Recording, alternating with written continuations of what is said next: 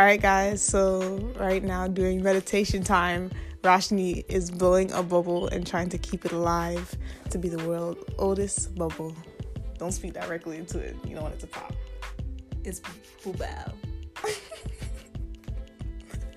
Listen to the Melt and Wax podcast on Anchor.